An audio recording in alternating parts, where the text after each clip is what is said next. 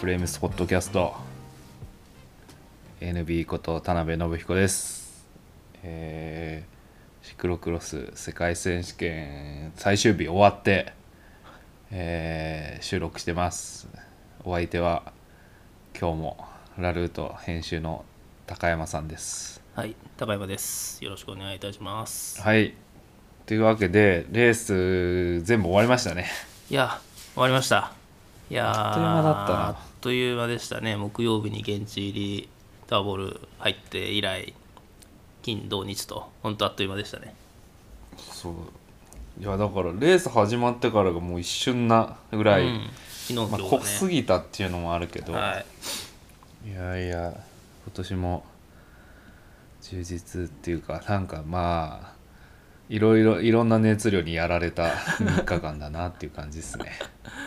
まあそのそれを感じるために毎年来てるっていうのもあるんですけど、うんうんうん、そうですね。お。かげさまでいい絵も撮れたんじゃないかなとは。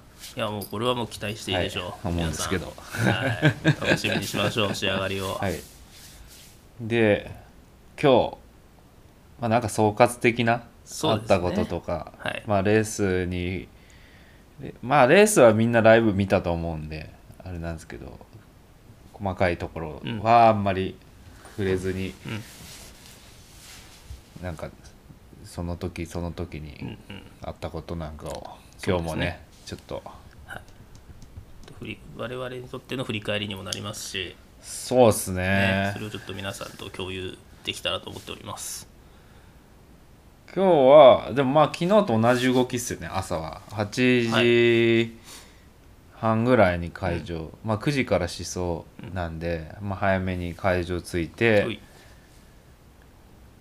て感じですね。思想時間はうん。思想してる選手だったりとか、うん。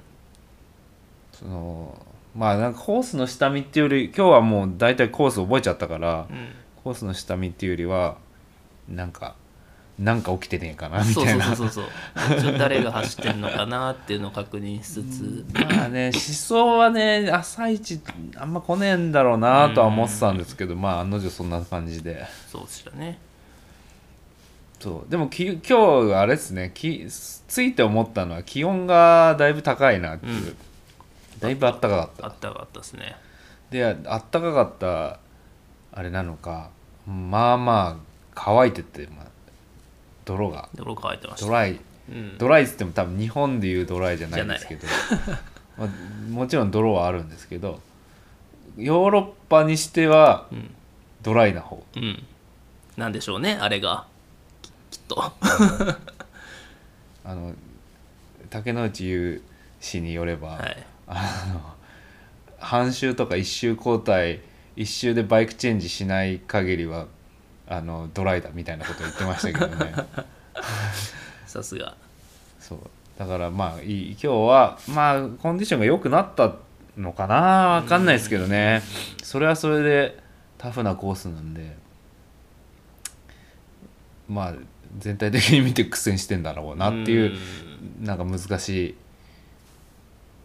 んだろうなっていう、うん。まあまあまあ世界戦にはふさわしいとは思いましたけどね。そそうねいう意味では。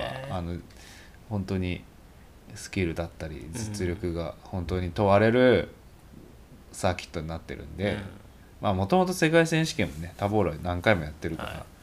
もちろんそういうとこなんですけどまあまあないい仕上がりをしてたコースなんじゃなかろうか路面はいいと。仕上がり。であのまあコースではないですけどあの入ってすぐのエリアあれですね砂利を敷き詰め直してましたよねなんかあのブルドーザーあれはあれはお客さん用っすね動線がぐっちゃぐちゃだったから砂まいてましたね。あれはちょっとありがたかった。ありがたかったです。あのおかげであそこが一番もう歩きづらかったでもあの臭い泥ゾーンが昨日も言いましたけどあそこは何も改善されてなくてあそこまでねあそこはブルドーザー行けないですから。あそこは終わるまでずっとぬたぬたでしたね、なんだでしたねまあ、ブルドーザーが入っていけるところにはこう砂利がちょっと敷き詰めて朝そういうような、まあ、観客向けの調整をしていただいてたというところで少し快適度が増したと見る方としては、まあ、足はぐちゃぐちゃですけどね、結まあ変わらん局けど結局ね。多少歩きやすいっていう。気持ちね。そうそうそうそうそう。そうこんな感じでまあなんかね今日はそんなあったかまあ気温もちょっと高め。うん少しドライなマットになってるっていうのがまずと到着しての印象で。朝着いたらもう速攻で日本代表を発見しましたよね、発見しましたね。やっぱ熱心に。しそして。そうしてたですね。まあゆうさん。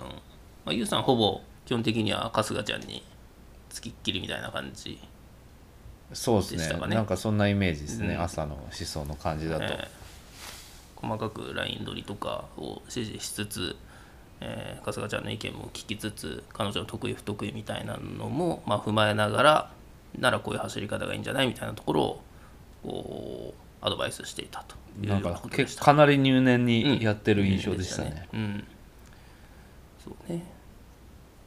信玄も走ってて。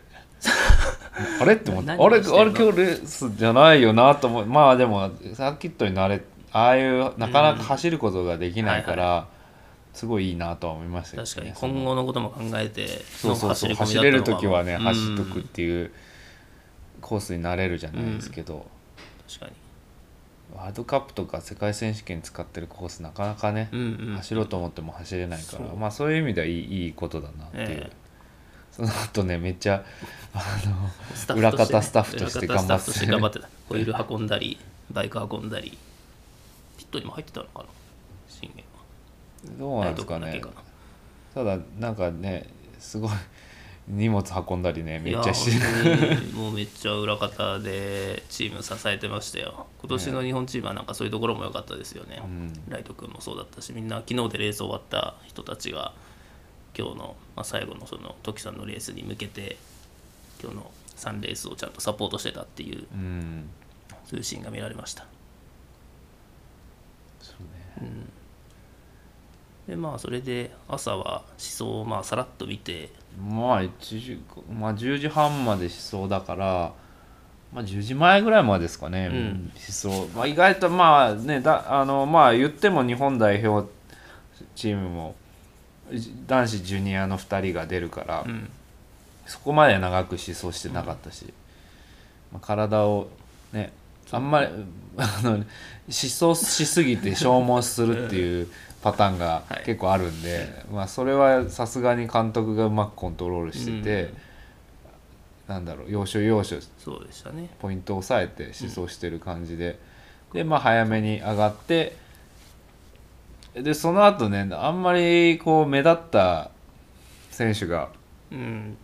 思想してなかったから、うん、どうしますみたいな感じになったんで、えまあ、チームエリアあんま見てなかったから、まあ、行こうっていうのとあとあのオランダ代表のホルネ・ファン・キッセルって選手がいるんですけど、まあ、なんか何年か前からはいはい。すごい仲良くさせてもらっててえ、その奥さんの日記から昨日メッセージ来て なんかあのあ「会場来てるんでしょ?」みたいな、うん。あのキャンパーに来てあのあキャンパーに来てくれたらコーヒーごちそうするからあ あのチーム1のパーキングに泊まってるから遊びに来てみたいなことを連絡くれて。で遊びに行こうと思ったらまだ不在で。そうそうそうそうそう。いないやんっていう。いないな会えねえな。まあでもなんか彼も今日男子エリート出てるから、まあねあんまり、ね。なかなか会えるタイミングが難しいかなとは思ってたんですけど、まあコロネ自体はね昨日ねちょっと会場であったんで、はいはいはい。そうそうそうそう。あれなんですけど。まあでもどうせだったらキャンパーのとこ会いに行きたいなっていう感じだったんですけど、うん。なかなかタイミタイミング合わずでチームエリア行ったけどね。あれでしたね。あったかいコーヒーそこではありつけずだったけど、そう。そう。まあね、でも場内でねだからコーヒーが飲みたい気も口になってたんですよ 要はそれでじゃあまあどうしようってなって、今度あれですよねあのーまあ話がちょっと前後しちゃうのか、はいはい。その場合は。まあでももうコーヒー飲みか飲飲みたかったんですよ、うん。なんかちょっと眠気覚まし的なのもあるし。でなんかあのケータリングでいろいろフードコート出てるじゃないですか。なんかコーヒー屋が意外とちゃんとしてて。そう。いやなんかエスプレッソマシンちゃんと何台も出してて、はいはいローカルなのか分かんないですけどなんかちゃんとなんていうんですかあのえ何々ロースタリーみたいな、書いてあったからあこれちゃんとカップがね。ありますよね。そうそうそうそう。ちゃんとしたコーヒー屋さんなんじゃなかろうかと。ニックナック。あそれでそうそうそうそう。あのー何飲もうかなと思ってラテ頼んだんですよ、うんそしたらなんかちゃんと入れてくれてて おこれはと思ったらなんかねああいうなんですか野外のイベントとは思えないぐらいちゃんと美味しいラテ飲めて、なんかねすごい良かったですね。でなんかあのビールと一緒でカップがあのーまあ要はリサイクルできるやつ、はいはい。使い捨てじゃないやつ。返却前提のやつですね。返却前提のやつででこれを返すとあまあこれまあデポジット払ってるんで、うんうんうん。そのデポジットが返ってくるっていうシステム、だからビールとかのカップも一緒ですよね最近はやっぱねシクロクロスの会場こういうリサイクルできる容器を使うっていうのが結構多くて、うん。ね一時期はあの ベルギーのレースなんて空のカップがものすごいコース上に落ちてるっていうね。選手に投げつけんばかりのいやだから投げつけた事件でネイスさんがあの あの説教しに行ったっていう伝説 の、そうです。まあ、あれはカップ投げつけられたっていうかビールかけられたっていう方なんですけど。そう。えなんか僕のベルギーのシクロクロスのイメージはあの男子エリートにの時間はコース上に空のカップがものすごい散乱してるっていうイメージなんですよ。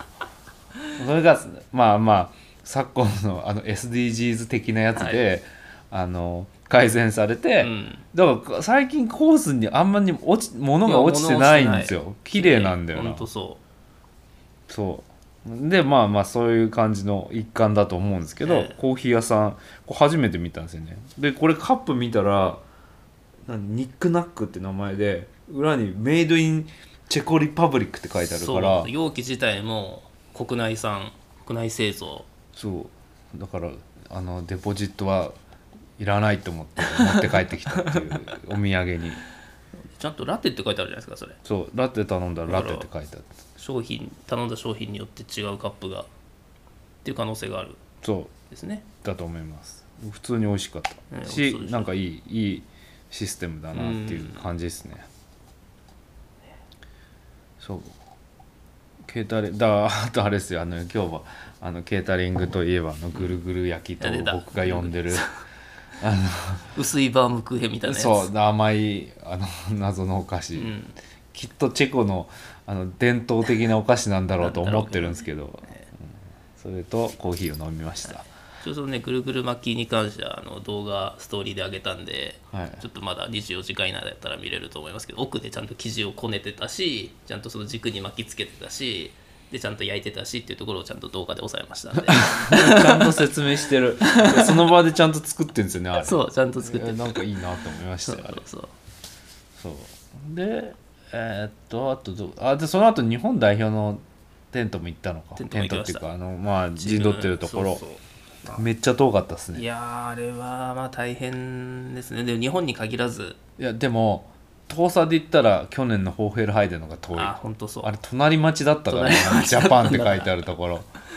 そう。であれよりは近いっすよねさすがに。し多分快適だった場所だとへか下手になんかあの場内よりも快適だったかも下がアスファルトで。あー平確かに。地のまあ要するにショッピングセンターの駐車場を曲がりした形で止めてたんですけど。まあなんでそっちなんだっていうのはやっぱねうん。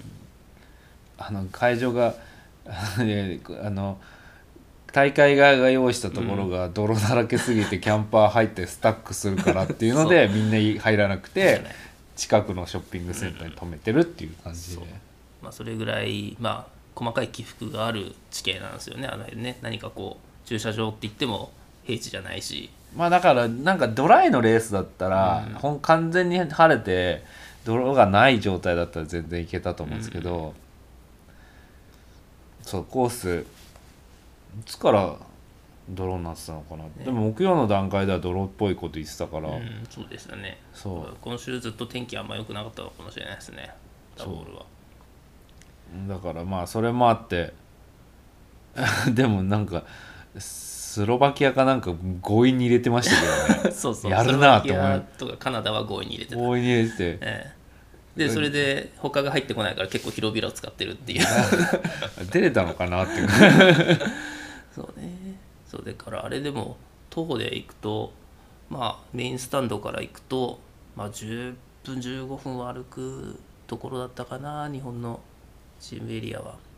結う局、ん。まあそ完全に外出てうん。ちょっと行ったとこだから。そう。でだからこの僕はレース終わってレース直後に選手のコメント取れたら取ってたんですけどちょっと直後はバタバタしてんなとかちょっとあまりにも疲労困憊だなみたいな感じの時はチームエリアに戻っていくのをちょっと捕まえてて。えーそう捕まえたりあるいは先にもう帰ってもらって着替えてもらったりとかしてでもチームエリアのチームバスの前でコメント取ったりみたいなことをしてたんですけど、まあ、それしてると次のレース間に合わないもう本当ギリギリみたいな状態に まあ昨日は特に土曜日は陥っちゃったんで今回は少しその辺を改善するために、えっとまあ、その短めのコメントだけはまあ直後に取ってでその後まあちょっと長めのというかじっくり話はまた別の時間にちょっと聞かせてもらうっていう形にしたんですけどまあそれぐらい遠い。次のレースに往復するのでも結構ギリギリになっちゃうっていう。間隔が短いんですよレースの。そう。それはもう昨日も指摘してたやつ。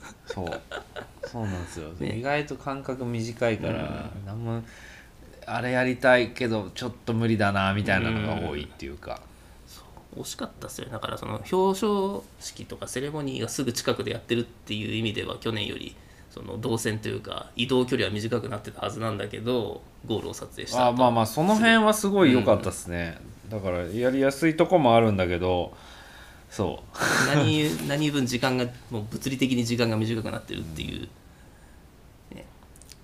まあ、それで日本のチームエリアも一応見に行ってちょこちょこお話もさせてもらったりして、まあ、前進と講師君がローラー回してるとこなんかもちょっと見たりしてで降りてったと。そう。であの春日ちゃんがテンション上がって何を見せてくると思いきやあのオランダ代表にサインもらったんですよみたいな。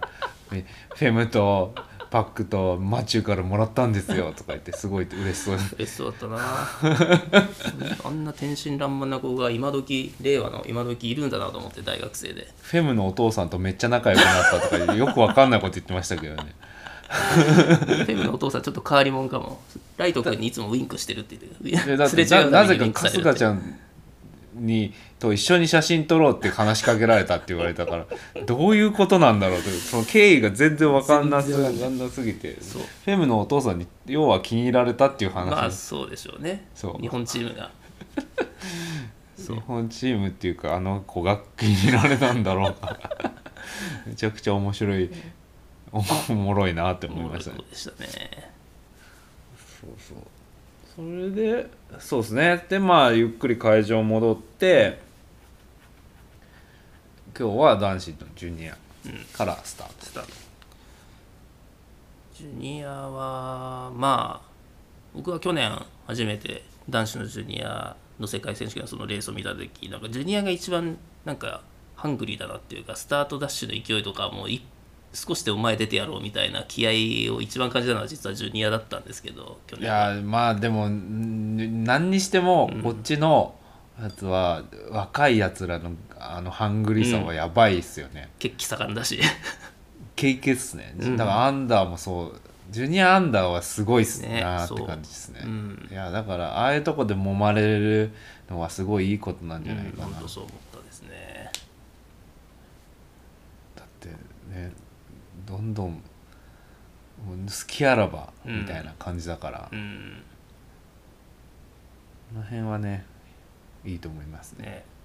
いやそれそういう意味でもちょっとイケイケな感じとかはやっぱ見ててまあ楽しいというか。うん。うん。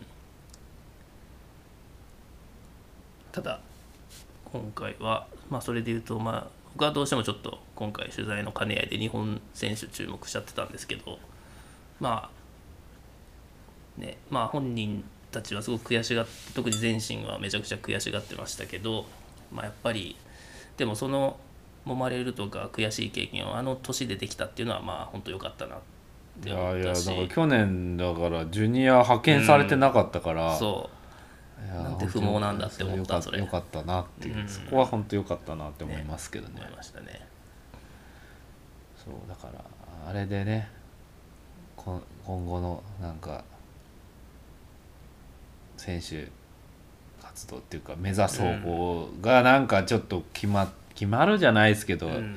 いいいい意味でなんかこう衝撃を受けてうん変わっていくといいなっていうのは、もっとこっちで戦えまあでも結局あの2人ジュニアの2人はあのさっきき話聞いた限りは、あのヨーロッパでちゃんと戦えるようになりたいみたいなことうんをやっぱ言ってたから、うん。いいい良かったんだなと思いますそういう意味では。そうですね。圧倒的にパワー足りないとか、うん。なんかその辺具体的ななんだろう必要なものもなんか見えてるような感じがしたから、うん。あのままなんかね突き進んでほしいなっていうのは、ねそう思いますよ。いい気づきが得られたと思うし、うん、なんかまあ、まあ、ユウさんもあの世界戦前のインタビューでも言ってたんですけどやっぱりこう悔しいって思う気持ちがやっぱり重要で、うん。でその今の若い子ってこう努力するとかひたむきに頑張るっていうのに対してちょっと冷めてるところがあったりする傾向はあるけど、まあ、でもなんかそうは言ってられないっていうもうモードにさせるにはやっぱり本当に悔しい気持ち悔しいっていうものを体感しないといけなくて、うん。まあ、それが一つスイッチになると、まあ、こう起爆剤というか。だから悔しい経験。今回2人は多分すごくそれを強く思ったと思うんで、まあ、それがいい方向にある種のスイッチとして機能してくれればすごく成長してくれるんじゃないかなというふうにそうですおじさんは思いねますね。そうでありあってほしいな。なってほしいなというふうにね 我々は期待しております。はい、あとそうねジュニアで思ったのはまあまあまあレースの内容はライブ見てもらってると思うんで、触れないですけど。いやなんかチェコ勢のそう。あのー活躍がすごい。まあだから自国開催だからとかっていう話じゃないですね、うん世界選手権なんでそもそも、うんあのみんな取りに来てるわけで、はい。い一つでもまあ要はルカンシェルを取ろうってうんうん来てるんで。まあやっぱかける気持ちとか気合が違うんで、そんなね簡単に表彰台なんか乗らせてくれない大会なわけですよ。その中にチェコ勢は結構ねね各カテゴリーでちょっと食い込んでましたからねしっかり。そうポディウム乗ってる選手何人もいるし、うん。特に若い選手ジュニアアンダーだと。ねポディウム乗ってるからああやっぱ選手層厚いんだなっていう、しなんか育成そういう若い子を育てるプログラムがいいのか、うん。どんどんなんか強くなりそうな選手が、いや本当に。まあ、やっぱシクロクロス大国なのはあながち間違いじゃないなねっていうか、それは改めて感じましたね。レース見てても。まあ、あとね初日に思ったけどあのスティバルがうん。若い子たち引き連れてなんかね教えながら思想してたりって、ええなんかそういうの見てるとあー新しい世代につなごうとしてるんだなっていうのもすごいわかるし、でこうやって結果としても強い選手出てるから、うんうん。なんかすごい今後が楽しみだなっていう。ベルギーオランダ2強。まあ2強じゃなくなりつつもあるけどみ最近はうんうん。うんまあねフランスとかもすごく台頭してるしイタリアの子もいや男子ジュニアはイタリアが取りましたね。ってたしね。そうそうそうそう。だからなんかねいろんな国ヨーロッパの国でまたちょっとシクロクロスの状況がうんなんか勢力図が変わりそうな感じがしてだいぶ面白そう面白くなりそうだなっていうのはなんかねいろいろ感じましたましたね、それね、まあ、昨日もちょっと一昨日かな？なんかベルギー元気ないんじゃないかみたいな話をしてたせいもあってかもうなんかあの水色の印象がやっぱり僕はチェコのユニフォームのあの水色。ああ、うん、の方が鮮ベルギー。烈だったな。ベルギーなちょっと毎ここ数年は悔しい思いをしてるんでね。えなんかねもうちょっと強い、また強いベルギー見たいなとは思うんですけど、ねえそうそうそう、ね。いやいいい選手はいっぱいいるんですよ、いっぱいいます。いるんだけどななかなかちょっとね。そう。なんかその水色の旋風みたいなのがなんか今回ベルギーっていうよりはなんかチェコの印象でしたね。そうですね、えーすごく目立ってたと思います。チェコ勢すごかったな。ねだからまあ男子ジュニアそんな感じかな、はい。なんかあったかな。一応、そっか。そうだね。で女子アンダーの話もまあ一回入りかけてたから入っちゃうとするならばとまあ結果はねももうゾイバックステートいやもうまあまあだからまあそうだろうなっていう予想でしたよやっぱり。だってまあ強すぎるんですうよ今、うん。彼女。彼女はアンダーで出ていいのかという。もう全然アンダーの年なんですけど。だって2年前か。アメリカのフェイトビルでうん。ジュニアで世界チャンピオンになって、ついこの前ですね。そう。そしてその後なんかどんどん強くなってって。うん。で気づいたらあのーまあアンダーのレースじゃアンダーのカテゴリーがない女子レース。だからエリートとして出て、うん。それで、まあ、表彰台絡んでたりするからそりゃ強いよねっていう、うんちょっとあの世代の中だとちょっと段違いでやっぱ強いんだなっていう。うん。いやなんか強い勝ち方だしだしな今日。なんかマチューみたいな勝ち方でしたね。う。ん。なんかもう寄せつけねえって感じのガシガシガシガシ踏ん踏んで。もう1周目からねそうでしたよ独ね走体制って感じで、うんまあ、きあなんかゾーイの走り見ててあとまあ写真とか見返してて思ったのは、あでもまあチームがねすごいちゃんと戦略組んでんだろうなっていうのはうん。結構思う見えるとこがあってうん。メカニックとすごい話してたりとかメカニックの人人たちもなんかすごい細かく話をしてるっぽいのを見れて、であとゾーイのバイクバイクチェンジするしてるタイミングで、はいはいバイクにジェルついてたんでああで補給しながら走ってたんですよ、まあーなるほど。あ、今日気温高いからっていうのもあると思うんですけどうんそうだから何周目か？2周目だか3周目だかの試験の坂の上の方にいたんですよ、うん。したらあのあれ登りきったあたりでジェル補給してたんで、え。ーそうそうそうそう。なんかそのいろいろそういうタイミングがあるんだろううなっていうのそれも多分決めてたんでしょうね事前に。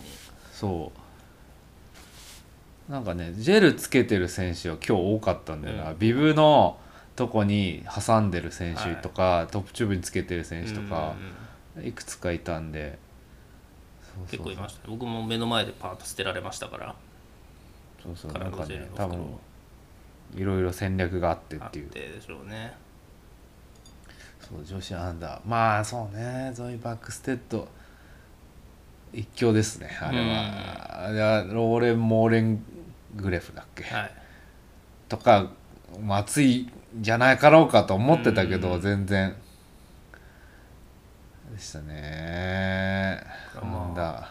はよエリートに上がってもらってフェムとあの辺のちょっと今もう盤石になっちゃってる面々と争ってほしいなっておじさんは思いますけど。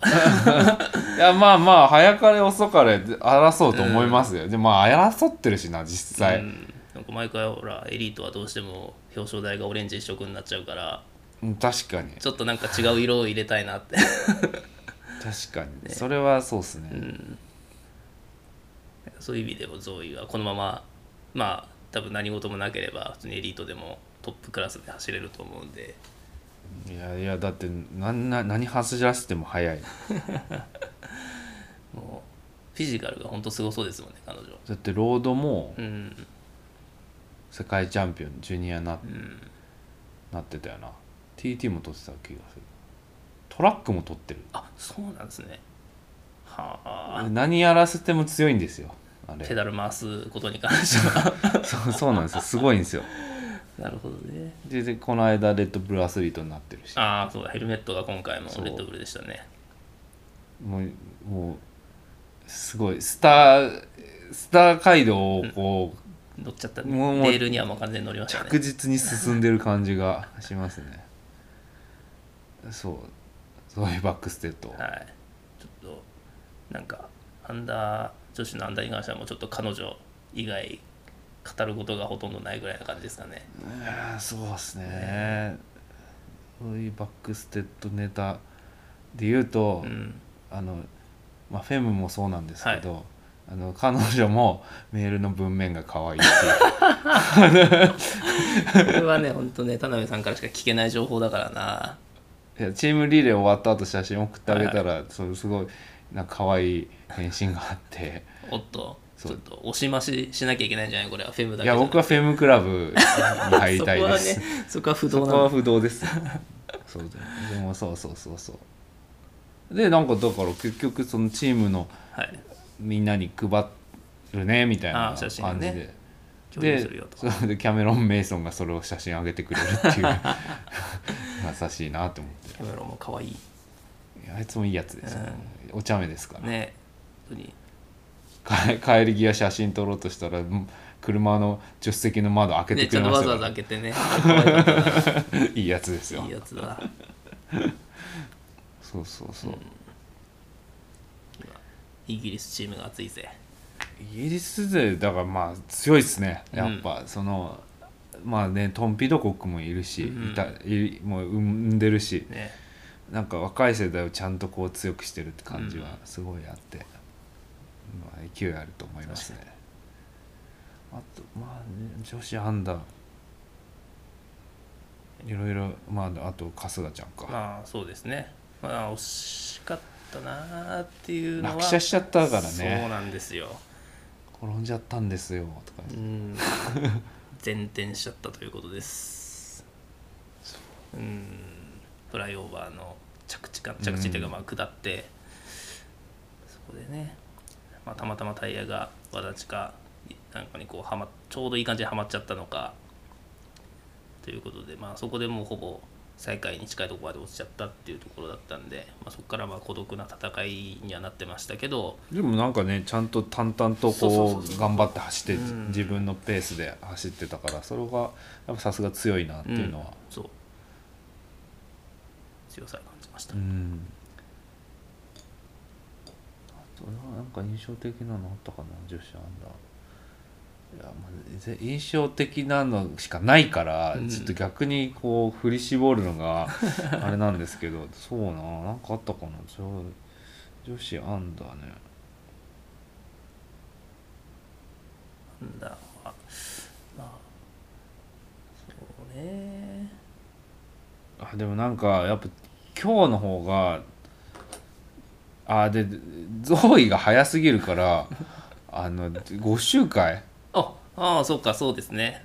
俺4くらいかなと思ったんですよ、5周回だから。だから要は昨日の女子エリートと同じ周回数そういうことよねです。まあだからちょっとね路面状況は違うから何とも言えないんですけど今日の方がやっぱちょっと硬くて重いみたいな感じの泥だから、みんななんか女子エリート終わって、まあ、要はフィニッシュ後よく写真撮ってるんですよ。泥だらけの選手とか撮りたいから、今回は今日は特になんかもうみんな死にそうなぐらいきつそうな顔してるってうんいう印象がありますね、うん。とにかくしんどそうだったな終わった後が。まあ毎回しんどそうなんだけど特にいつもよりきつそうなんだなっていう、うん。きついだろうなっていう。いや本当にそうですね。もうハンドルにもたれかかっちゃうみたいな感じの子とかもいたし。うん。うん。あとなんか例年より泣いてる選手が多い。そう。あそう。それだ。アンダー女子アンダーで言えばそこですね。僕はめちゃくちゃ印象深かったのは。とにかく泣いとな泣いてたっていうのもそうだしそのママとママにこうハグされてキスされてちょっとこう我に返るというかちょっとまた元気を戻すみたいな感じの本当素の女の子に戻る瞬間みたいなのがレース直後に見られたりとかしてその辺はすごく印象的でしたね。まあやっぱりシクロクロスなんでねやっぱみんな家族がねまあ大体家族ぐるみで、えそうそうサポートしてるっていう印象はね、うん。やっぱあるね。あとまあそんな感じですかねだ女子アンダー。だからそれでそうですね。あでもあれだっすよ。全然関係ない話で言うと、あのばったり友達に会ったんですよ。それそのタイミングね。お昼頃。お昼頃。あのいやチェコ人チェコに住んでるうん。マーティンってやつなんですけど、まあ、去年日本去年の秋に日本で、まあ、ちょっと自転車絡みなんですけどあの撮影の仕事した時にマーティンも来てて、はいはい。まあ、1週間ぐらい一緒にいたんかな。あああの案件かな？そうそう、はいはいはい。それでそうそうそうそう。まあそのちょっとなかなかあまりおはあの細かい内容を話せない ええ。案件なんであれなんですけど、ええそうですね。あのそう彼は彼でまあそのマネージャーみたいな感じで来てて、で僕は撮影舞台で入っててっていう。だからまあ毎日顔合わせてはい。いろいろ一緒に仕事してていきなり歩いてチームエリアから、まあ、これね会えなかったなみたいなことでふらふら歩いてたら「ヘイノブ!」とか言われてなんだ？と思ったら「え？みたいな「なんでこいつここにいんの?」みたいな感じで「あでも確かにチェコだチェコから来たんだ」みたいなこと言ってたなと思って「まあ、えー、嘘でしょ?」みたいな。なるほどそうそうそうでもまずセルフィー撮って その時一緒に仕事したメンバーにあの写真を送るっていう、ああそっかそっか。いやー偶然の出会い。いやびっくりっすびっねくりですね。狭いっすね世の中は。世の中狭い。自転車業界も狭い。狭いっすね。びっくり。マーティンイケメンだったな。やっぱそっかまあ気づきややっぱアジア人がそれだけいないっていうのはやっぱありますよね会場。あまあそれはそうっすね。アジア人目立つっすうね、ん。いろんな意味では。そうそうそう。よく俺分かったなと思って。いや分かっちゃうよもう。カメラぶら下げてたらなおかつ。そうっすね。いやだから別に俺シクロクロス取りに行ってるとか全然言ってないししてないのに。ああなるほど。そうそうよく気づいたな。気づいて声かけてくれましたね。びっくり。いやいいいいいい再会でしたいい再会ですね、はい、またまた会いたいな。なるほどね。そう。そんなそんなサプライあとまあ去年も会場だった日本人の方にも会えて、はい、会いましたね。毎年来てて。暑いですよ。うん、ヨーロッパ中を毎年世界選手権があるところ。メリカも行くのかな？行ってたのかな？アメリカは来てなかったみたいなこと言ってましたけどねさすがに。確かアムステルダム在住お仕事の関係でうん。だったかな、っていう方でしたけど。で思ったより日本人少なかったですね。今回もっといるかなと思ったんですけど。そうですね。去年は結構応援だったりいろいろこう観戦でまあでもねアムステルダムから比較的近いからオランダはまあ行きやすいっちゃ行きやすいですよね、ブリュッセルからもホーフェルハイでそんな遠くないし、はいはいはい。アムステルダムからも2時間半とかそのうん。3時間ぐらいだから、まあ近い方っすよね、うん。チェコはちょっとどうやって行くんだろうみたいな。そうですね。まずそこかまあ行ってみよう行ってみ来てみたら別にそんななんかうんうん。ね、都会のとこ行くのとあんま変わんないぐらいなんですけどまあね。まあねオランダそうそう。そうチェコって聞くとちょっと身構えますからねただの旅行だとしても。そう。でも結果良かったですね、うん。チェコまた来たいなって感じですね、物価が安いしビールうまいし。あのけあの今滞在してる街もすすごい綺麗なとこなんで。晴らしいとこですね。ちょっとこれまた明日ね。ちょっともう一度改めて改めて散策しようかなっていう感じですね、あとはまあそそうです話それたけどそんなこんながありつつありつついよいよもう大鳥というかメインイベントが始まらんとしてるわけですよ。そう。だから男子エリだからまあでもその間の時間頑張ったんですよ僕は。あの45分し聞いかない。てくれと、うん、頑張ってメディアセンターへ走り。でマジで腹減ってて何も何もお腹に入れてないからやばいなと思ってもうメディアセンターサンドイッチをあ。メディアセンターにセンタはーサンドね。あのサンドイッチがねいろいろ置かれて、あのプレス向けに置かれてて飲み物と。それをもうほう頬張って戻ってくるっていう。あれ美味しかったんだよなメディアサンド。メディアサンドの具は何でしたっけ？目玉焼きとあいいな。目玉焼きとハムとレタスチーズみたいなになんかちょっとベーグルみたいなうん。生地のパンに挟まれててそれでマヨネーズ入ってるんですけどそのマヨネーズが むちゃくちゃガーリックでいや美味しいんですよ。美味しいんだけどこれ生のあのすりおろしすりおろしののニンニク入ってるんじゃなかろうかってぐらいすげえニンニクで。ちょっと口がずっとニンニクのまま午後は撮影してたっていう。プレスへのエールですよそれは。まあこれはもそうそうう。精をつけて頑張ってくれってガーリックでパワーつけろよみたいな。いや多分そんな感じかもしれない、ん。いやでもそうそれをねガッと食べて戻って、うん。したらもうやっぱもうなんだかんだでコールアップ前でで男子エリートだからまあ外せないしね早めに戻ってって感じですね、男子エリート。でもなんかあの予報だったら雨降る予定だったじゃないですか。そうなんですよ。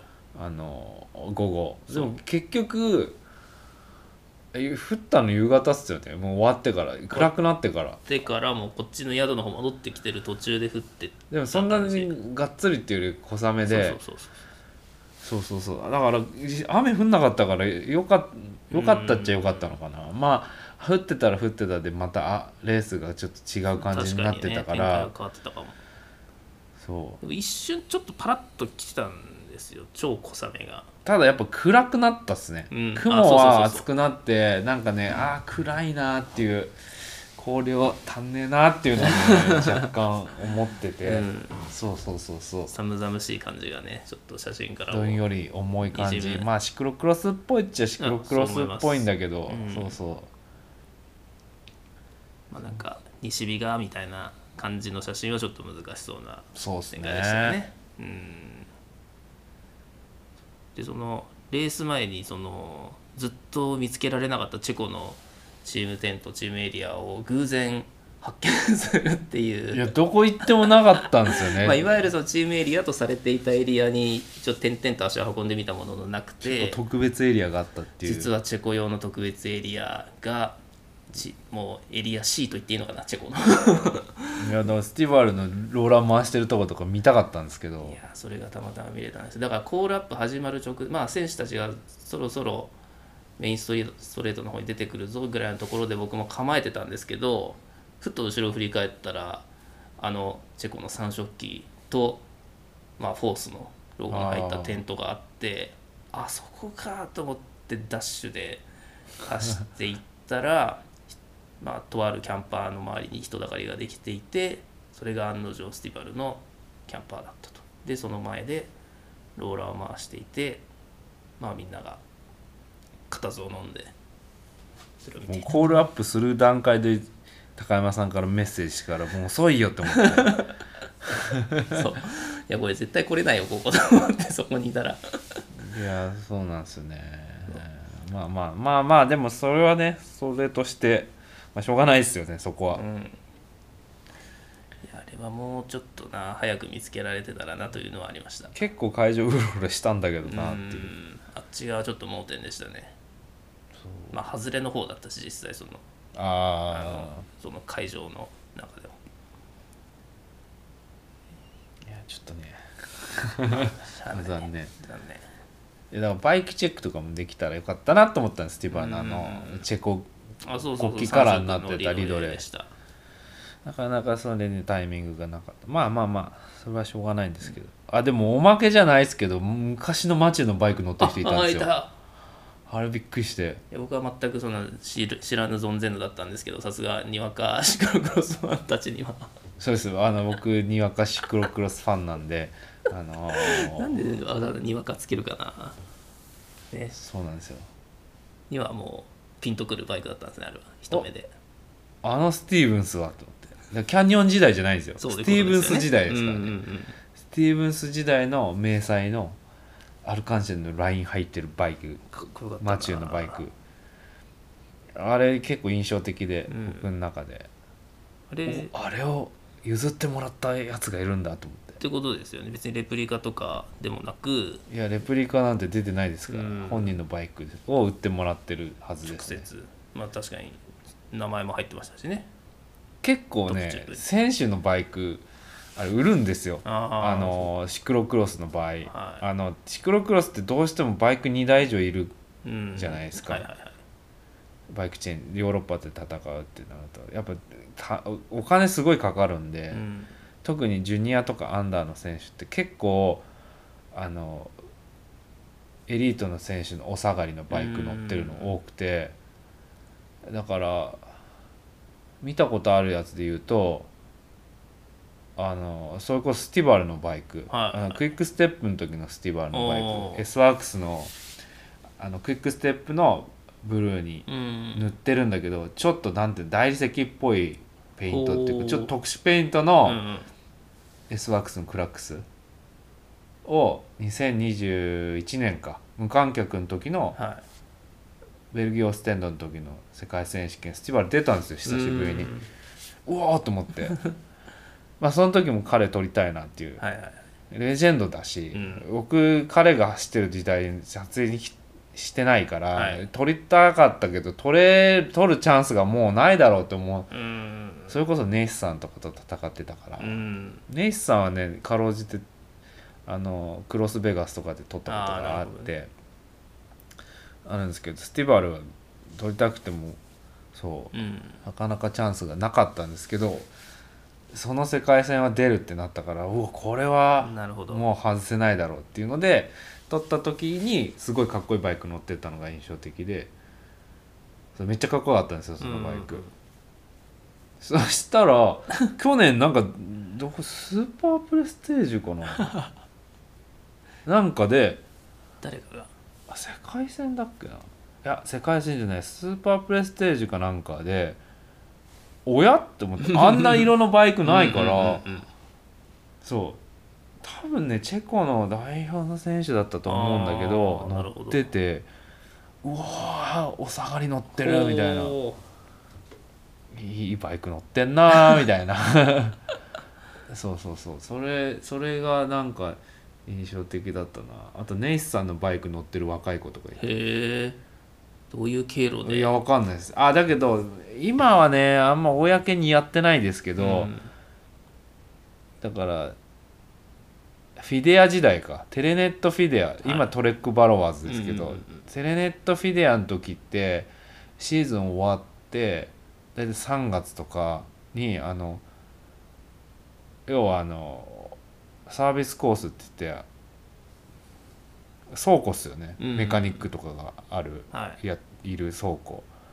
そこを要はオープンハウスみたいにして、うん終わっそのそのシーズン使った選手のバイクを売るみたいな。いついつやりますみたいな。結構やってたんですね。それですぐ結構安く完成車で買えるいいみたいなな選手のお下がりなそうそういうシステム。システムっていうか分かんないけどそういうのやってたんですよね、うん。であとはやっぱその身近な人には売ってたりするみたいで、いいなーって。そっかまあでも。まあコレクターズアイテムっていうよりは、なんかそうそうそうそうそういう循環をはいはいはい。うまくやってんだななっていう、ね。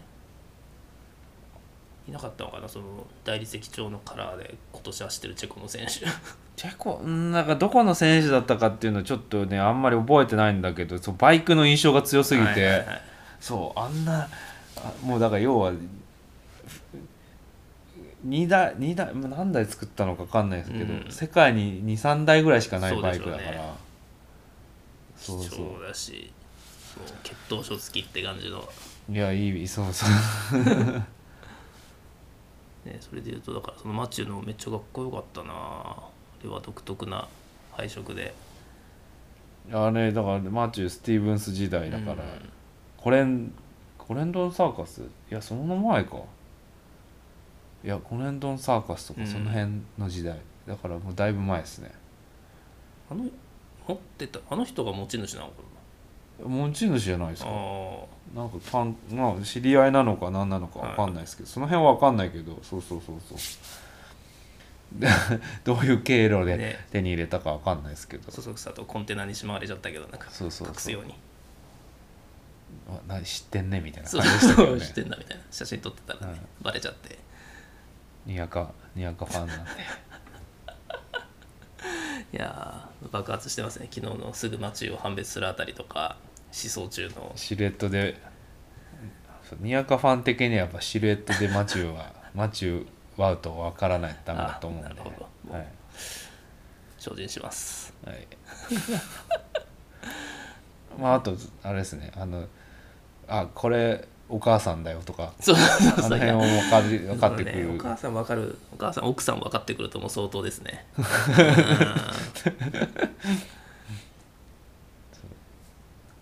いやもういつも。シクロクス奥が深いんですよ。いやそうですね。面白いですよ。うん。な脱線しまくりましたねちょっと。いやそんなことないですよ。もう全部ちゃんとシクロクロスに関係した話しかしてません。言うて。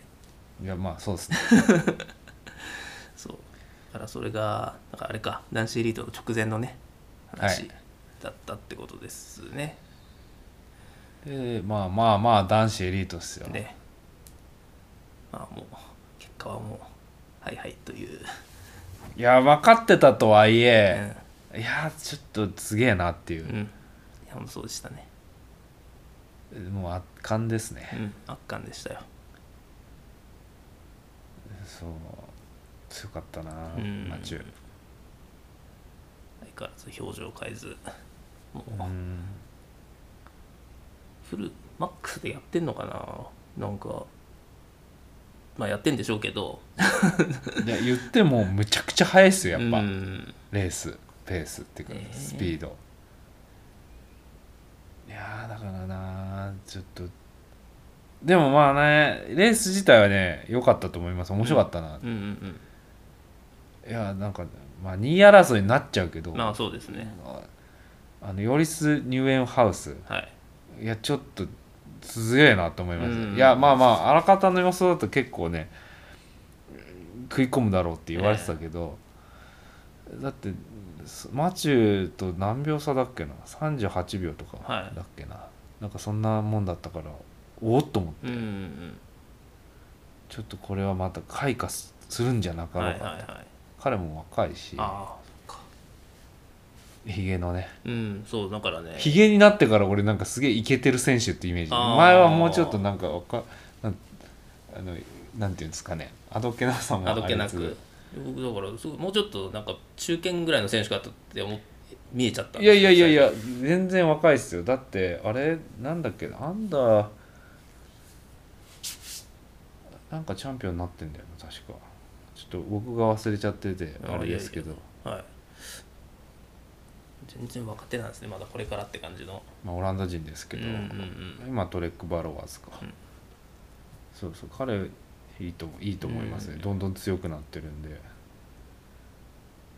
彼もなんか淡々とね走ってたかな。なんかまあもちろんマチューとの差は認識してたのかもしれないけどなんかちゃんと、まあ、2位キープっていうと変言い方変ですけどちゃんとその2位を取るための走りをちゃんとしてたように見えましたけどね。うんいやすげえかっこよかった強かったですね、あとはマイケル強いなっていう。まあ結構後ろにいたのに、うん。いつの間にか3位になってたからさすがだな。やっうんぱ強いなっていう。イゼルビットはちょっともうちょっと上表彰台食い込んでくると思ってたんですけどちょっと地味な感じで終わっちゃいましたねうん。終始。そうですうね、んあなんかそうね分かんないですね。でも安定して強いからな、うん。でもなんか噛み合わなかったのかなっていう、ん確かにね。ええ。まあまあまあエリートのねその上位陣の話はまあ映像見てもらう方が早いんで僕らがなんか変な変な解説するよりいいと思うんで。でもまあやっぱねいさっきまあマチューのレースでしたけど、うん。ん決してマチューが主役ではなかったですね今通り。うんそうなんですよ。日いやもう完全にスティバルのうんためのレースでしたね、うんうんあんなだからマチューへの声援もすごかったけど、うん。うんスティバルへの声援の方がすごかっいやすごかたっていうったです。だから、まあ、これ本当は原稿で書きたかったんですけど、まあ、でも実際去年のホーヘルハイではマチューが走るとそれに合わせてこう声援が動いていくみたいな感じだったじゃないですか。わーっていうのが寄ってくるんですよそうそうそうウォーがウェーブしていく感じ。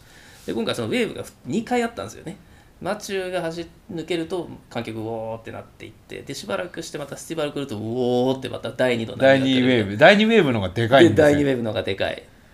あれはやっぱねえやっぱほんレジェンドとかうなんだろうチェコのヒーローなんだなっていう、うんいや本当に改めてね。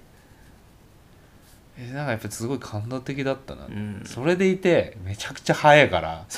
だって最後尾スタートなんそう最高尾スタートでしたよトキ君の隣そスティバルだった。そうそうそう。びっくりして。後ろから見てておおって思いましたよ。一番後ろから見てて。いやそ結構あれはあれでちょっと感動的というか思いましたけど。うあの人多分スタート行ったらもっといけたと思うんですけど、うん間違いなく。スタートあのホームストレートあるじゃないですか、はい。一番最後に入ってったんですよ。あそうなんだ。そうだそれであそこまで上がったんだ。スプリントしてないんですよほぼ。なるほど。あそうなんだ。で「おいスティバル一番後ろじゃん」って。なんかファンサービスして走っちゃうのかなとかもちょっと若干思ったんですよ。引退レースだから。うん。そんなことなかったですよ。そっからバリバリ上げてったから。気づいた時にはもう結構中段より前にいたから。そすごい追い上げというか、まあ、まあ無理はしなかったってことなのかな単純に最初うあ無理はしなっかったんだと思いますよ。うんまあ、落車のか後ろスタートだから落車巻き込まれちゃったらねちょっと何とも言えないからまあ、そのリスクを取らなかったっていうのはあるんだと思うんですけどまあ言ってもね世界チャンピオンになってる人ですよ、うんうんうん。それは強いなっていう、うまいなっていうね。スルスル上がってってって感じですね。そうでしたね。まあやっぱなかっこよかったな、うん。なんかすごい感動的でしたね引退レースであんな熱い走りするからお客さんもめちゃくちゃ盛り上がってたし、いやー本当に。うん。まあこうまあ僕は去年しか知らないからあれですけど、まあ、去年があまりにもマチューのマチューによるマチューのためのみたいな感じの大会になっちゃってたから、まあ、もちろんワウトとのいい最後の接戦はあったけどいやあれは歴史的勝負勝負だと思いますよ、あれはやっぱずっと追いかけてきてるけどなかなかないレースだったんで、そう。まあ去年はやっぱスペシャルだと思いますけど、その点で言うと、まあ、今年はもうそのマチューだけじゃなくそこにもう一人もう地元の英雄でもあり、まあ、世界的英雄でもありスティバルがこう熱い走りを見せてくれたっていうところでもう一個見見どころもあったしいやーだから本当すごいいいいもの見れたな、ん。いいもの取れたなって感じですね。そうあれよかった。そうねやっぱいやもう圧倒的にスティービースティービーそうそうそうってそうそう。言ってるから。うん。ちょっと胸熱でしたね。胸熱ですね。あんま言葉にならない感じだったな会場にいて。それでまあフィニッシュしてまあ家族とうん。抱き合ってはい。ちょっと泣いてたからね。あー。あれの見るとちょっと感動しますよね。だってもうフィニッシュしてこう奥裏入ってくる直前とかもうちょっと目潤んで潤んでてたかも。なんかちょっとこう目頭を押さえながらみたいな感じだったもんな。でそう家族と合流してみたいな、うん。まあちょっとフォトグラファーと僕は喧嘩になりましたけど 押した押してないの？押した押してないのやり合いをしてこっちも撮りたいああっちも撮りたいだからもうふ、まあ、全員撮りたいなんですよ。そりゃそうですよね。あのチェコのテレビ局もいてあフォトグラファーもうわーって群がっててもうまあもうなんだろうこうひこっち来て思うのはもう引いたら終わりなんですよ。うん。だからどれだけ気合で突っ込んでいけるかなめられたら終わりだから、あうんうんうん。そこなんですよだからもうもうそんな知らねえっつって。睨みつけて俺は俺で撮るからっつってやってたわけなんですけど。それでもうその成果が。まあまあまあまあもうちょっといけたなと思うとこはありますけど まあ撮る撮りたい絵はうんなるほどね。撮れてるなとは感じですけどね、それもちょっと。戦場ですから。ねいや本当そうそうそうそっちの戦場もあるなっていつも傍から見てて思いますよフォトグラファー同士の。気合です。うん、まあ、そんなになんか普段から別に喧嘩してるって感じじゃなくてある程度こういやリスペクトありますよ、うんお互いやってるしね。あ全然あるしなんかあの先に入スポット入ってた人が優先だから、はい。その人えーの邪魔にならないようにっていうのはもちろんあるけど、たまにそういうやり合いがねね。生じるっていう。そうそう誰もがいい絵撮りたいわけだからそこはね引いたら負けですから。レースと一緒だ。はい。じ男子ジュニアの気持ちでいきますよ僕は。イケイケのイケイケでいきたいですよ。はい。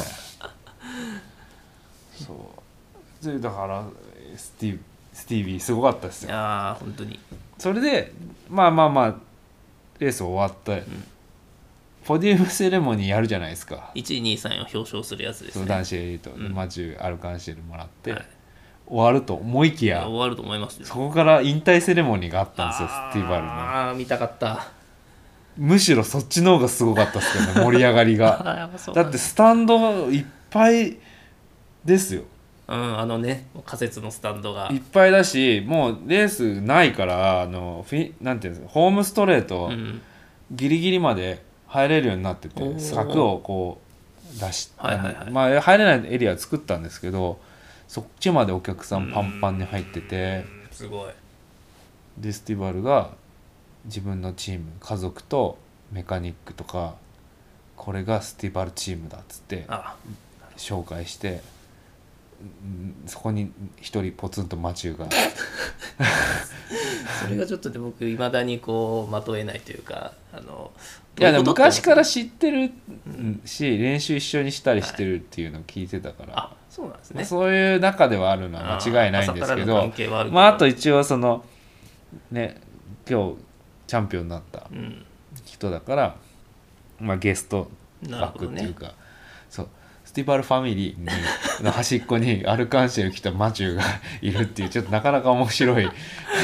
これがスティバルファミリーだとそう。スティバルチームだって言ってなんか勝手に一員にされちゃってそう。肩見せめえなっていう。なんか可愛いなって思う。それでそうシャンパンファイトしあてそんなとこそんなこともやったんですスねティバルシャンパンをうわーってやって家族と乾杯してました。ああなるほどねそれをみんなで見守るっていうあの引退セレモニー。いやよでもなんかなんかすごい愛されてる選手なんだなっていう。だってあんだけね集まるってよっぽどですよ。ね。やっぱり偉大な選手だったんだなってういうんのはすごい感じましたね。ね。改めて本当すごいタイミングでチェコで世界選手権やることになったなっていう気もしますね。ちょうどいい花道になったというか、まあ何年か前から世界選手権って何年か前から決まってるんで、うん。まあうんわかんないですね。合わせたわせたわけじゃないけど多分うまくそろそろ引退かなみたいなタイミングと重なったんだと思うんですけどその辺の経緯はちょっとさすがにわからないですけど。でもいい区切りというかやっぱり地元のね大観衆にこう応援されながらうん去っていくというか引退していくっていうのはすごくこいやうすごい。選手冥利に尽きるだろうなっていうふうに思いましたよ。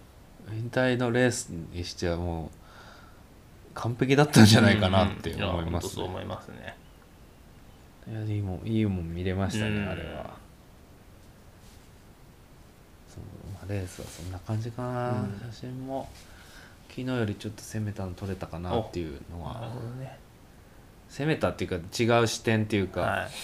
自分なりに工夫していろいろ走れ走り回れたかなっていう感じですね、ちょっとタボールが分かったぐらいで毎回終わる 毎回そのコース分かったかなって思ったぐらいに終わるから、うん確かに分かった。まあ、何年か後にねまたあるだろうしうん。その時に生きるでしょう。そうね今回の経験は。なとこっすかね、うんレースの雑感としては。そうですね。まあお客さんが公式で何人入ったのかはちょっとわかんまだわかんないかなですけど、なんかでもいやまあいや結構いましたよ言っても。まあ去年が多すぎただけで、うん。あでもあれですね。あの去年電波問題あったじゃないですか。僕が特にもろに食らっちゃったんですけどね。お客さんいすぎて電波なくなる電波なくなるっていう。でも今年はあの T モバイルの 5G がドカンとアンテナ立ててたから。ちょうど会場のど真ん中みたいなところに。会場むっちゃ電波良かったですね。通信トラブル一切なし。すげえもうすごいなと思いましたね、え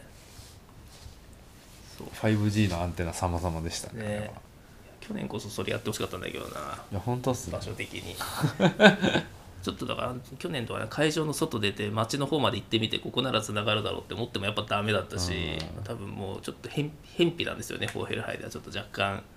まあそうですね。ね。仲間町だと思いますよ、うん。キャパシティを超えてたんであれは。確かに。駐車場が隣町になっちゃうし。そう。だからでもまあ何万人かいたんじゃないかなってまあいいうましたよね。感じっすね。まあ、通信状況もいいでまあフードとかのそっちのブースも充実している。ご飯はすげえ充実してると思いますよ、まあ強いて言うならあのあれですねノベルティ系が少なかったですね。なんですよ。かもらえるやつ、なんかいつも謎のグッズもらえるじゃないですか、はい。ほとんどなかったですね。そあでもあの今日今あのビールのお供にしてますけど、あのボヘミアっていうチップスはうまかったですね。うそう。これはもうね入場ゲート入入ると配ってくれるお姉さんがいてまあ何往復しても多分何回でもくれたんだろうなって感じの配り方。ローカルお菓子っぽいやつ。ローカルお菓子。サクサクの。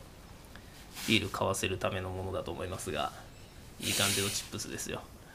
そうみんな食べてるなと思ったらそれ配ってたってこと配ってた。あとまず島野のカウベルぐらいでしょ？うんもうそれも去年ほどま見てない。た何人か持ってたなぐらいの感じでなんかいつも景気よく配ってるけどなんかあんまり見ないなって感じでしたそう。ちょねっといまいちちょっとなんかこう太去年がむしろ太っ腹すぎたのかもしれないけどいやいや過去も過去もめちゃくちゃ太っ腹でしたよ、あ謎のふさふさのなんか王冠みたいな 青い王冠みたいななんだろうとか配ってたりとか。ちょっと遊び心あるのも配ってた。去年なんかそのポンチョ配ってたりとかすごくなんか実用性の高いもうその場で使えるみたいな。全く実用実用性のないものを配ってましたよ。あのふさふさのやつ。多分ふさふさのやつ分かる人は分かると思う。ふさふさの青いやつ。みんな みんなかぶってたなふさふさのやつ。あのけあのふさふさがめちゃくちゃ抜けるんですよあれ。で落ちてると。いや違うんですよ。あのあれをお土産として面白いからっつって、はいはいはい。結構いっぱいもらって持って帰ったことがあって、うんうんスーツケースなんか水色の毛だらけになったんですよあれ。厄介者だな。そうあのふさふさそう島のな。まあでも結構じょなんか場内アナウンスで結構島の宣伝広告宣伝まああのオーロラビジョンでもそうだったけどバンバン。105の宣伝とか流れてめっますちゃ105の宣伝しましたね。けどちょっとノベルティというかあのファンサービスはちょっと足りてなかったかなっていう。うーんまあなんかわかんないですけどね。そうなんか意外とねそういうお土産系がちょっと今年は少なかったんで。ねそのちょっとまあ去年だったら NB さんのそのトークショー帰国してからのトークショーでちょっとお土産をこう抽選でお渡ししたりみたいなのをちょっとやってましたし、まあ、今回もゲットできたらいいなとは思ってたんですけどちょっと収穫がなんかいや今回はなかったっすね。申し訳ございません。まあ前ねそれ目当てっていうのでもないんですけど、うん。そうそうそうちょっとねなかなかったんであのタボール土産的ななんかあれなんかこうコーステープとかさなんかも持って帰ってもいいものいっぱいあるはずなんだけどなんかそれもなんか持って帰ってこれなかった。なんか忘れちゃってたのかな。まプレートとかねなんかああれ持って帰っちゃダメですかね本当は去年ホーヘルハイデにあったあのサインのあのか看板とか、あの階段のあの島野のロゴとかみんな剥がして持って帰ってましたけどね。本当ダメだからあれ。そうかそれで言うとだから今年はみんなファンもお行儀が良かったってことなのかな。あんまそういうシーン見なかったんで。なんかねやんちゃな若者たちは持って帰ってますけどあれ本当ダメだから。ね なんかどうでもどうでもいい話になっちゃいましたけどね。毎度ながら。そう。まあでも総じてやっぱ世界選手権やっぱね特別だからだなっていうのはね、うん。毎度ながら思いますね。もうなんかもうレースこれはもう決まりきってるだろうマチューうん。みたいな感じでは言われてるけどでもやっぱりね目の当たりにすると全然違うんで、うん。え生で見た方がやばさ分かるなっていう。毎回言ってますね。このポッドキャストで。そう。レースのな予想はもうまあマジ数の100だろう、だけどもあそれでもやっぱなんか見る価値あるなっていうのが正直なとこっすね、いや本当そうですね。うん。今年もお腹いっぱいというか結構まああの歓声の中で選手とマチューとかの息遣いが聞こえうるん。距離感で見れる見るっていうのはやっぱね違いますね。ね。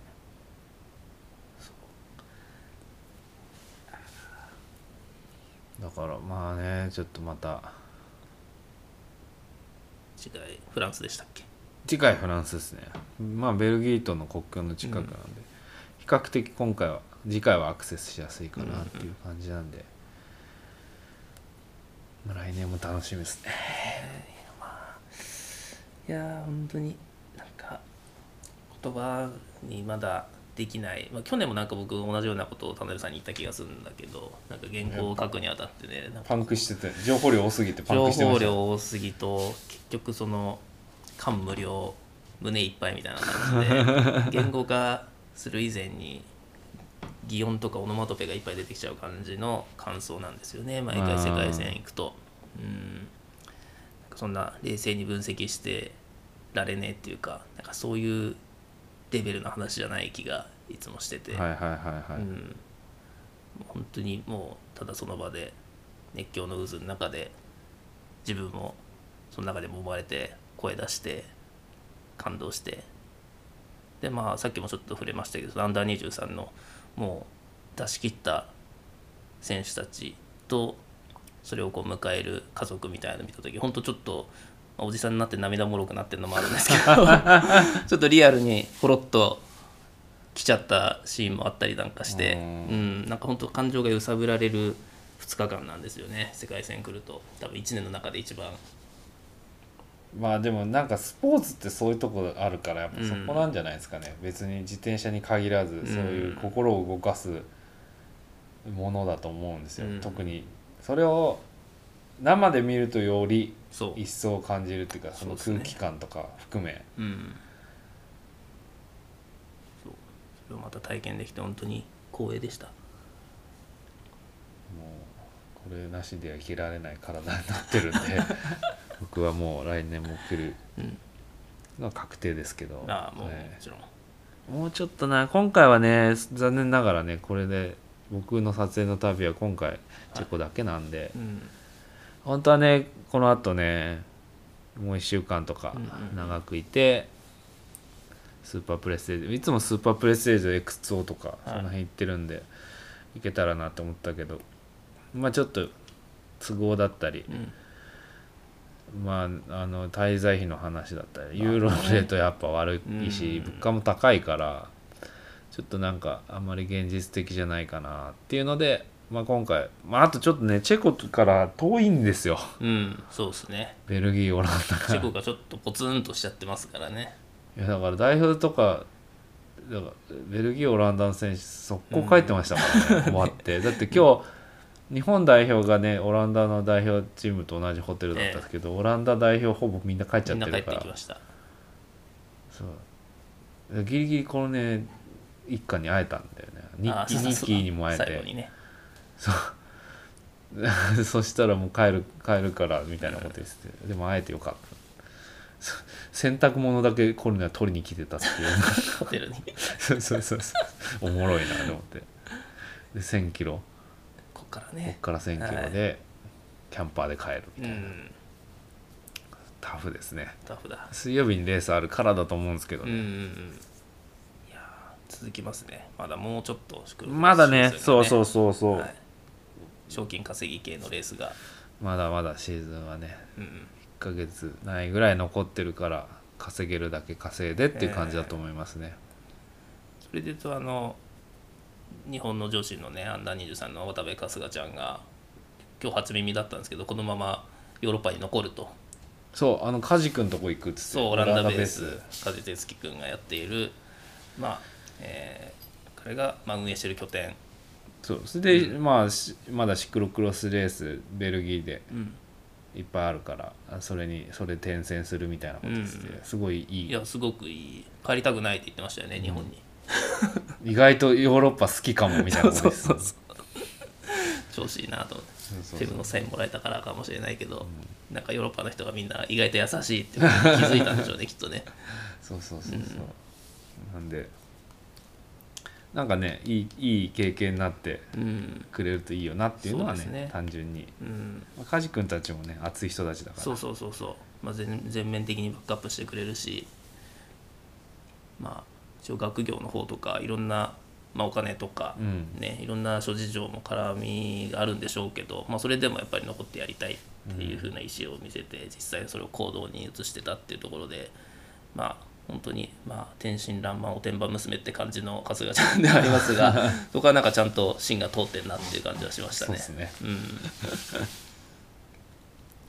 はい。かな。はい。なのでちょっとまだあの日本人情報というとまあ春日ちゃんはちょっと引き続きヨーロッパで活あの走るらしいので応援してあげてほしいなというふうに思います。まあスーパープレステージとか X2 だったら、ライブまあ。あでももうあれか。ああそうか。終わっちゃったんだ。某某 あれ。某 G 社が。はい。あそうなんですよそうだ、まあ何かで見れるか。まあハイライトとか見れるかもしれないしどっかで映ってるかもしれない。うん、何かしらで映ってるかもしれないんで、うん。まあ、今日のね彼女の走り見てたら全然なんかもう完全に歯が立ちませんって感じじゃなかったからいやなんかいけそうな気がね、本当経験積んで慣れていけばどんどんどんどん強くなっていく速くなっていくんじゃないかなっていうふうに思いましたね、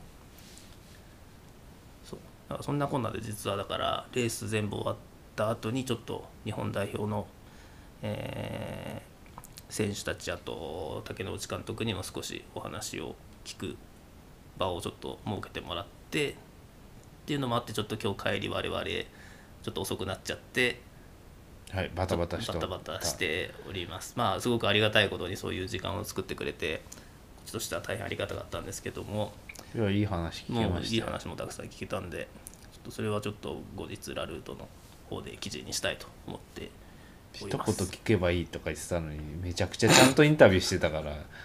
ごめんなさい。みんなみんな話してくれるからはな、ね、みんなもねちゃんと話してくれたから余計すごいボリュームになってましたね、参っちゃったよ。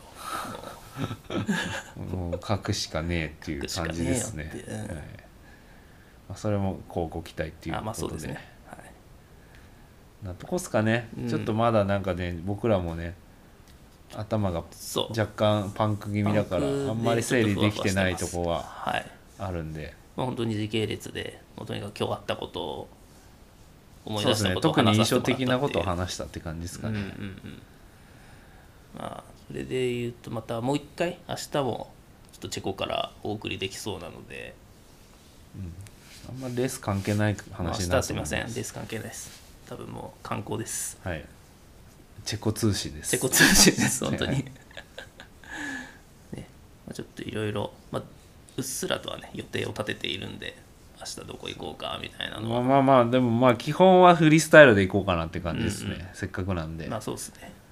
はい、そんなこんなであのー2024年の世界選手権シクロクロス世界選手権撮影ははいまあ無事終了っていう感じ,、感じですかね、はい無事に終わりました。まあ、この写真はなんか撮った写真はねいろんな形で出ると思うし。一番キンキンで見れるとしたらあそこじゃないですか。グラファー東京でございます。イベントやるんで。6月6月じゃねだいぶ先じゃないですか2月の16日から18ですね。そうですね。ラファ東京にてやりますんで、はい。